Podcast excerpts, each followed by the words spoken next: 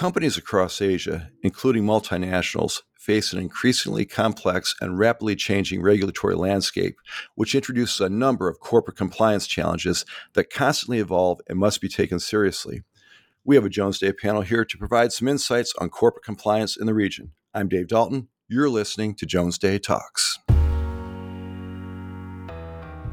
Jones Day partner Simon Yu, based in Taipei, advises clients on litigation issues and business resolutions. Simon has counseled clients on numerous high tech patent litigations and complex multinational litigations involving white collar crime, trade secret protection, and construction disputes. Partner Hiromitsu Miyakawa has more than 20 years' experience in antitrust competition matters and has served as defense counsel in major cartel prosecutions by the Japan Fair Trade Commission. His practice covers government investigations, mergers and acquisitions, litigation, and other counseling and compliance advice. Hiro is partner in charge of the firm's Tokyo office. Based in Singapore, but involved in matters throughout the region, partner Zachary Sharpe has extensive experience in complex international commercial disputes. His practice covers corporate, technology, joint ventures, energy resources, engineering and construction, licensing, and technology matters.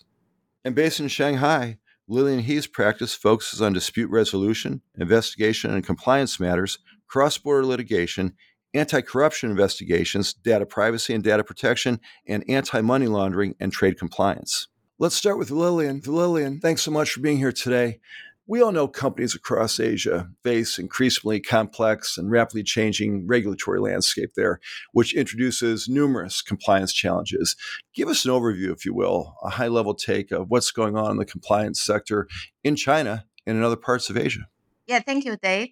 So corporate compliance in mainland China is extremely challenging right now. Chinese government has been upgrading its legal toolkits, we say, starting from the traditional compliance areas such as anti-corruption, antitrust, to some new developed areas such as data protection, privacy, and anti-espionage. The laws are sometimes very vague and with certain ambiguities. So that's why it's very difficult. The interpretations from the Chinese authorities are also very involving in lots of the compliance areas. And oftentimes you get different answers from different local authorities. And a big challenge that lots of multinational companies face are conflict of laws. In those situations, it's sometimes hard to find a way to mitigate risks for operations in China. Let's go over to Zach quickly. Zach, thank you again for being here today. Zach, talk about the region as a whole, South and Southeast Asia, and the escalation of new laws, creating the challenges for clients there. How do you deal with that? It's a very difficult region for people involved in compliance to begin with. And against that backdrop, over the last few years, we've seen a lot of new laws similar to the situation with PRC. There's been a lot of legislation focused on data privacy and cybersecurity in particular. Most of the jurisdictions across Southeast Asia, very recently also in India, we've seen countries passing new laws or amending their laws and bringing in changes with respect to data protection and cybersecurity. And these are really challenging issues for the region because each country has its own rules. Some of them are overlapping, some of them apply extraterritorially. So there's really a lot to keep track of in the wider region. In addition to that, and just adding another layer, and we'll probably come on to this a little bit more, ESG, the passing of new laws to regulate ESG in the region is something that we're seeing happening all across and in very different ways. Um, and that's really something that's of concern to a lot of people. Let's go to Hiro for a second and talk about Japan. Talk about the current state of corporate compliance in Japan, Hiro. Okay. Yeah, thank you very much for your question. Uh, actually, last maybe 10 years, many Japanese companies really improve their compliance programs because of some severe aggressive enforcement in the area of competition law, cartel issue, and foreign corruption, FCPA type enforcement in general, and maybe traditionally, law enforcement has been less aggressive in Japan compared with other leading jurisdictions. And for people at companies working in Japan, it was difficult for them to expect that their conduct would be subject to laws and regulations in other jurisdictions. For example, like auto parts cartel investigations and uh, FCPA enforcement. Many companies were severely fined now Japanese companies realize how corporate compliance is very, very important. But still, for Japanese companies, one of the challenges is how to establish effective compliance program against extraterritorial application of laws and regulations in other countries' jurisdictions. But Japanese companies are really, compared with 10 years ago, now they have much better compliance program, I believe. Okay, let's wrap up this section. We're going to go to Simon Yu, who we've not spoken with yet. Simon, again, thanks for being here today. Tell us what's going on in Taiwan in terms of the current structure and landscape with corporate compliance. Yeah, thank you, Dave, for the question. Taiwan has been working on the corporate governance issues since 10 or 15 years ago. So the government has put a lot of efforts to like to enforce all compliance issues.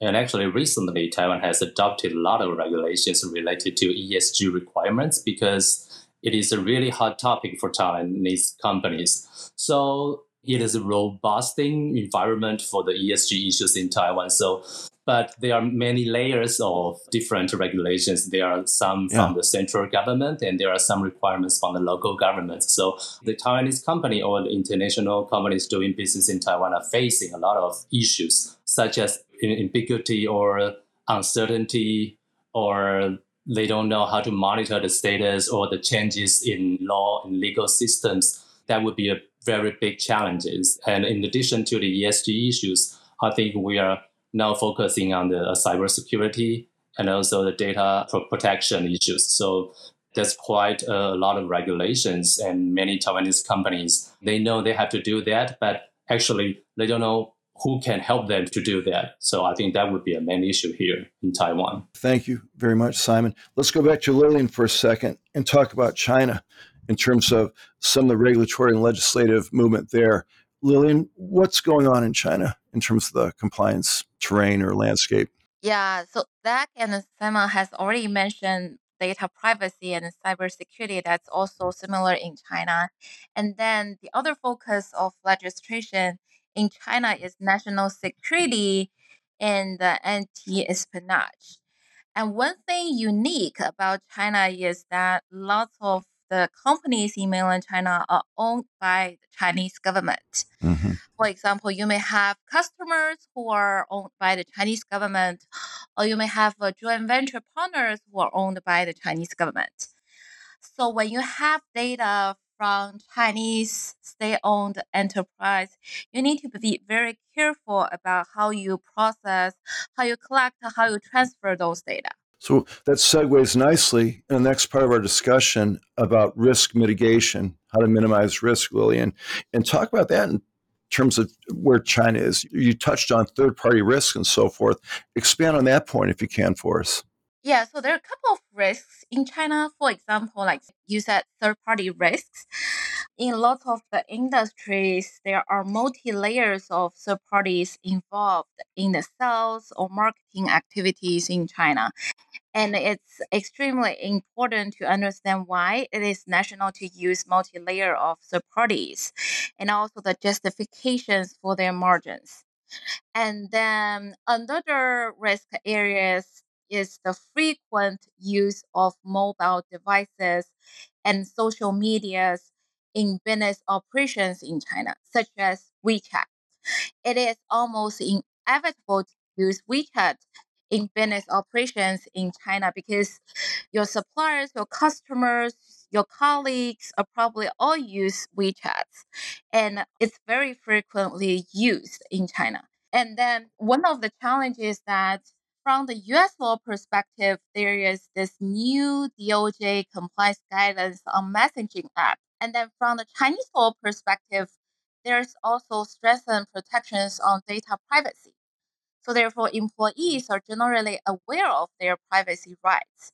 And then when you go ahead and collecting their devices, they understand they have the right to refuse the collection. So this is a very big challenge that lots of our, our clients are facing. But there's way to handle these kind of issues. Like we have handled a couple of WeChat collections recently. In those kind of situations, we have detailed plans for example, when we communicate with the relevant employees, we need to consider who to deliver the message, whether someone from the senior management internally or externally handled by an independent external counsel. Before the collection, we also need to explore options for selective collections from technology perspective because in lots of the cases, the custodian may are willing to provide partial of their WeChat data, but not all of their WeChat data. So in those circumstances, we need to figure out a way to efficiently to do a selective collection. And then the longer the collection takes, the more likely they will regret and change their opinions.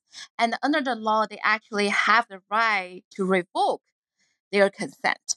So that's why we need to explore a way to effect, uh, efficiently to collect the mobile phone data.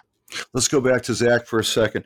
Zach, you mentioned anti bribery, corruption, and sanctions in terms of a, a risk to be handled or mitigated or controlled. Talk about that in the region if you could. Yeah, that's right. So, bribery and corruption across Southeast Asia in particular is a huge issue. And it's a really challenging issue for companies to navigate. There's a number of jurisdictions in Southeast Asia that are extremely high risk for anti bribery and corruption issues. When it comes to corruption and fraud, Malaysia, Thailand, Indonesia, and Philippines are all considered very high risk countries. Vietnam, interestingly, has seen some improvement in recent years, but it still remains a challenging jurisdiction for certain businesses. Myanmar is near the bottom of the Transparency International Corruption Index. And in each of these jurisdictions, certain issues arise in, in particular contexts that are quite different because it's just been endemic. These types of issues have arisen over a long period of time, and they're just really challenging issues for companies that have invested in the region.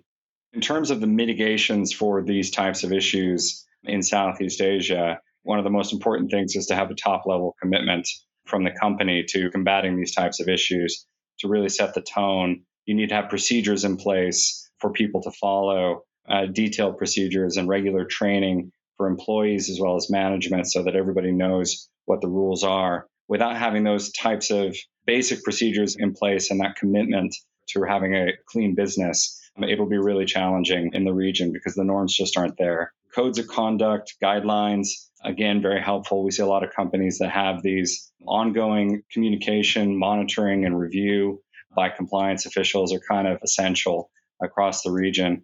The last one is really compliance due diligence. And we see a lot of this for transactions. So companies wanting to come into the region and buying a local business with established customer base or established vendors, there may be issues relating to payments that have happened in the past. And really, the only way to, to wrap your head around that before the transaction is to do a great deal of due diligence up front in order to know what issues might arise post the transaction. Absolutely, absolutely. Let's go back to Simon for a second. Simon, as we were preparing for this talk, you talked about the rapid change and all this, that being a risk in and of itself in terms of how fast things are moving and evolving. Talk about that in terms of Taiwan and how fast the train's changing and how clients deal with that. Yes, thank you. Because there are many, I think, from the government, they, they, they, they usually have uh, new regulations about compliance. We can we can see that in ESG issues and all the corporate governance. Labor is another issue. But apart from that, except for the for the government agencies, because in Taiwan, for all the public listed companies, the Taiwan Stock Exchange has played a very important role to pursue all the goals for for those kind of companies because it is not a government agencies and it is just some stock exchange. So they can just pass the laws very quickly. They don't have to go to all the procedures in the legislative.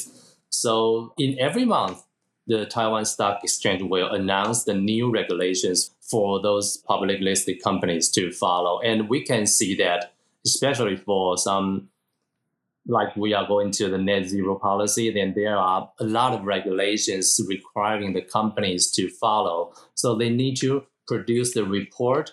And for some, like uh, the chemistry industry, they, they have a lot of burden to monthly report about their status of the factories and and how much they are going to produce. So I think it is a lot of burden for the companies to follow. And given this circumstances, they had to monitor closely about the changes in law.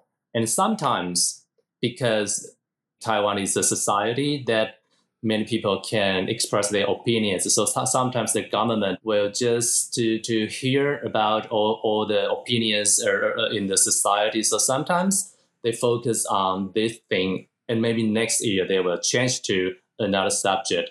So for the companies, they I think they they have to spend a lot of time monitoring all the changes, the very rapid changes in, in law. I talk to my clients; they are uh, compliance officers. They just they always complain about that they need to monitor closely about the changes in law, and sometimes they don't. They, they just have some internal education about some specific topic, and then maybe after three yeah. months, yeah. everything changes. So that that surprised them a lot. But but for, for lawyers, I think that that is also the same thing. We need to watch closely on all the changes in law. Well, well, sure. We do a lot of Jones Day Talks podcasts, and I always ask the same question How do you guys keep up?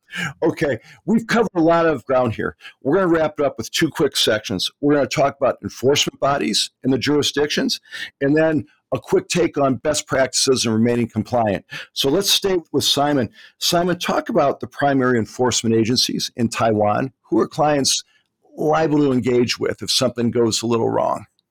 Yeah, for the public listed company, it is the Taiwan Stock Exchange and the Financial Supervising Committee. They are the major enforcement bodies to supervise all the activities for the company's compliance issues. And recently, Taiwan has a new government agency. It is the Ministry of Data Affairs that will be handling all the cybersecurity and data protection issues. And it is a very new organization, and that could have the power to audit the companies if they are doing well in the cybersecurity and also the data, personal data protection. Also, the prosecutor also has the right to if someone complain about potential criminal liabilities and the prosecutor will get involved to investigate. So just like I have talked about, the, the, the potential liabilities, especially the criminal liabilities uh, related to fraud arising from the sustain- sustainability report has been a big challenge for companies because the government is watching you and sometimes they will pose their very strict criminal liabilities on you. Sure. So we need to be yeah, very careful about that. Absolutely. Absolutely. Let's switch over to Lillian, talk about China. What's happening there in terms of enforcement agencies or, or bodies? Yeah, the major enforcement agencies is Market Supervision Administration. We call it SAMR, and it handles anti-corruption, anti-unfair competition, and antitrust investigations. And then another agency has been recently very active is Cyberspace Administration. We call it CAC.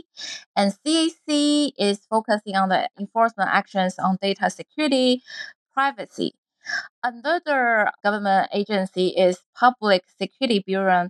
They, they conduct criminal investigations and uh, all the government authorities in China they actually have very broad investigative powers such as conducting dawn raid or getting access to personal data. Good stuff. Lillian, great information. Zach, what might you add at this point? Yeah, thanks so much. Speaking about Southeast Asia and, and South Asia, obviously there's an enormous number of jurisdictions, each of which have their own regulators. Some of them have multiple regulators, just addressing regulators in respect of anti bribery and corruption matters. If we look at Indonesia, there's the Corruption Eradication Commission, also known as the KPK, which is investigating high level corruption and sometimes investigating corruption involving the national police, which has given rise to a number of turf wars over the years. Mm. The national police is also charged with investigating corruption, and the two don't sit easily with one another. In Thailand, there's the National Anti Corruption Commission, which is charged with combating corruption of high ranking government officials. There's also an Office of Public Sector Anti Corruption that's part of the Ministry of Justice that sits separately from the NACC. In Singapore, the most significant enforcer for purposes of anti bribery and corruption is the Corrupt Practices Investigation Bureau. But for other types of financial issues and regulatory issues, the most significant regulator is the Monetary Authority of Singapore, the MAS. Which has a separate division that investigates financial crimes.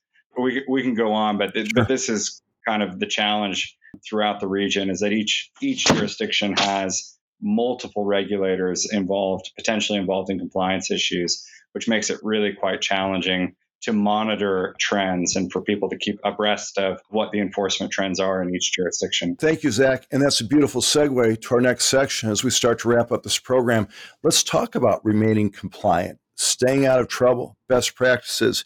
Let's go to Hiro first. Talk about Japan in terms of compliance programs, best practices. How do you stay on the right side of these issues? Okay, thank you. Yeah, I think one of the most important thing is first company engage in full and very detailed risk assessment. Sometimes, for example, we receive questions. We'd like to establish com- compliance program for this area. Do you have good sample? Or do you know if other companies are doing what and so on? Mm-hmm. But then we always reply, okay, but compliance program should really focus on real risk area, which is different for each company depending on actual business activities.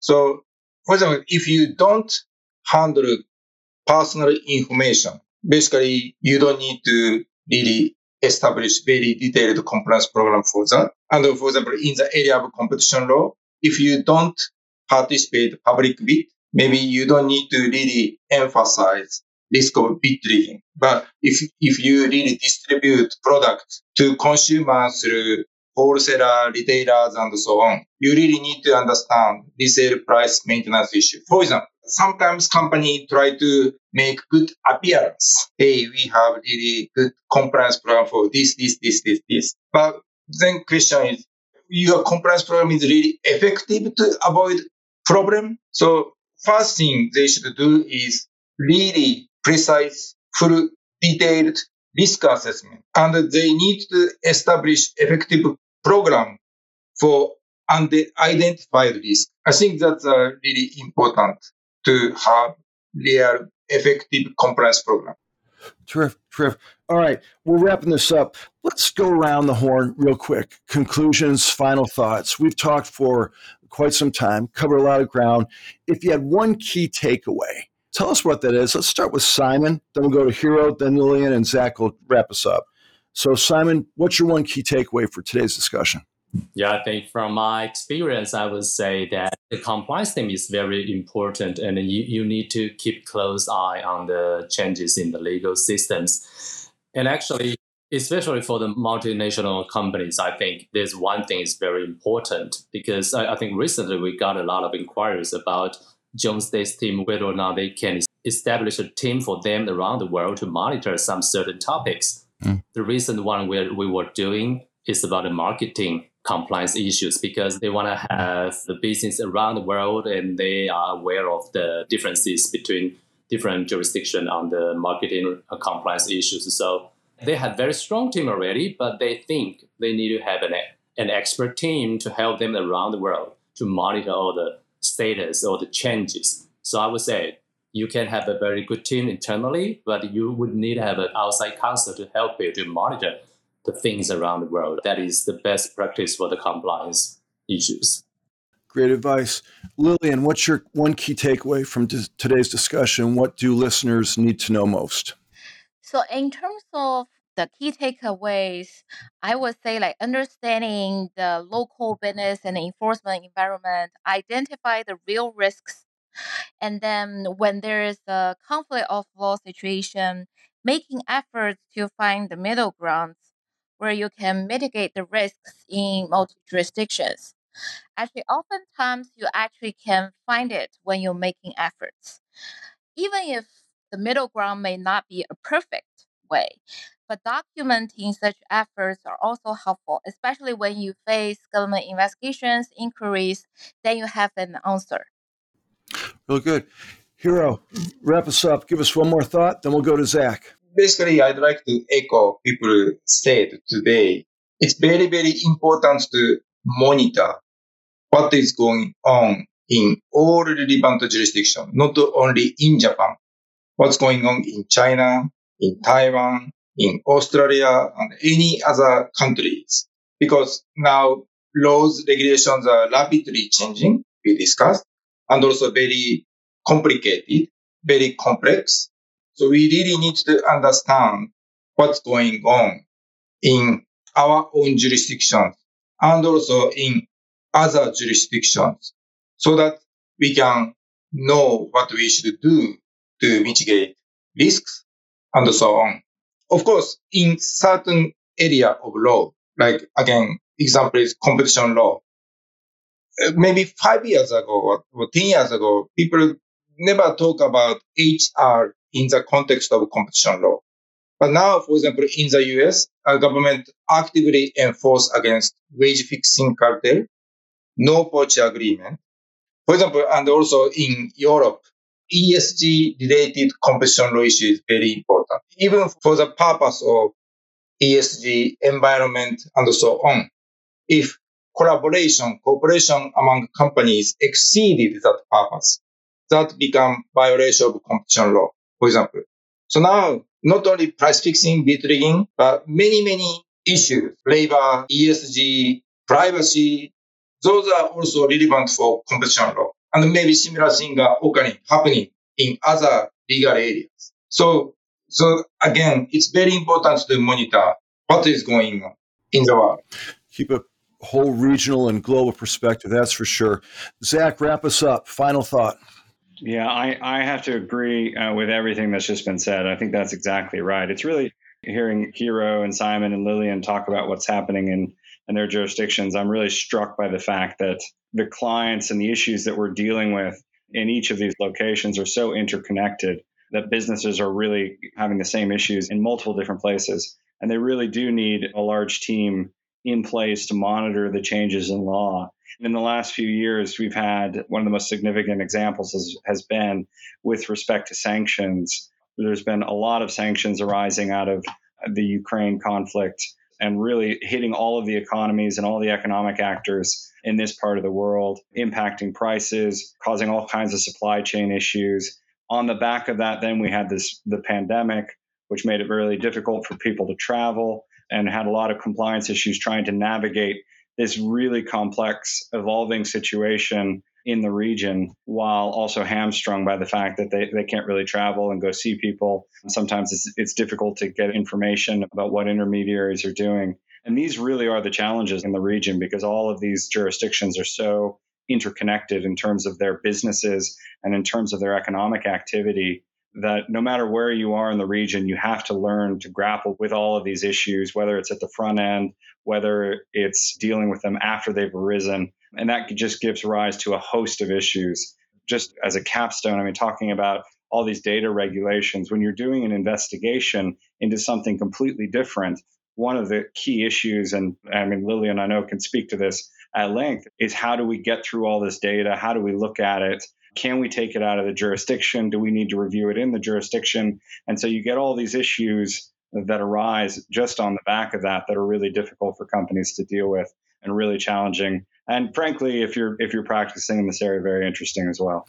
I can imagine. I mean this is so complicated but the four of you have done such a good job. So i want to thank you for your time.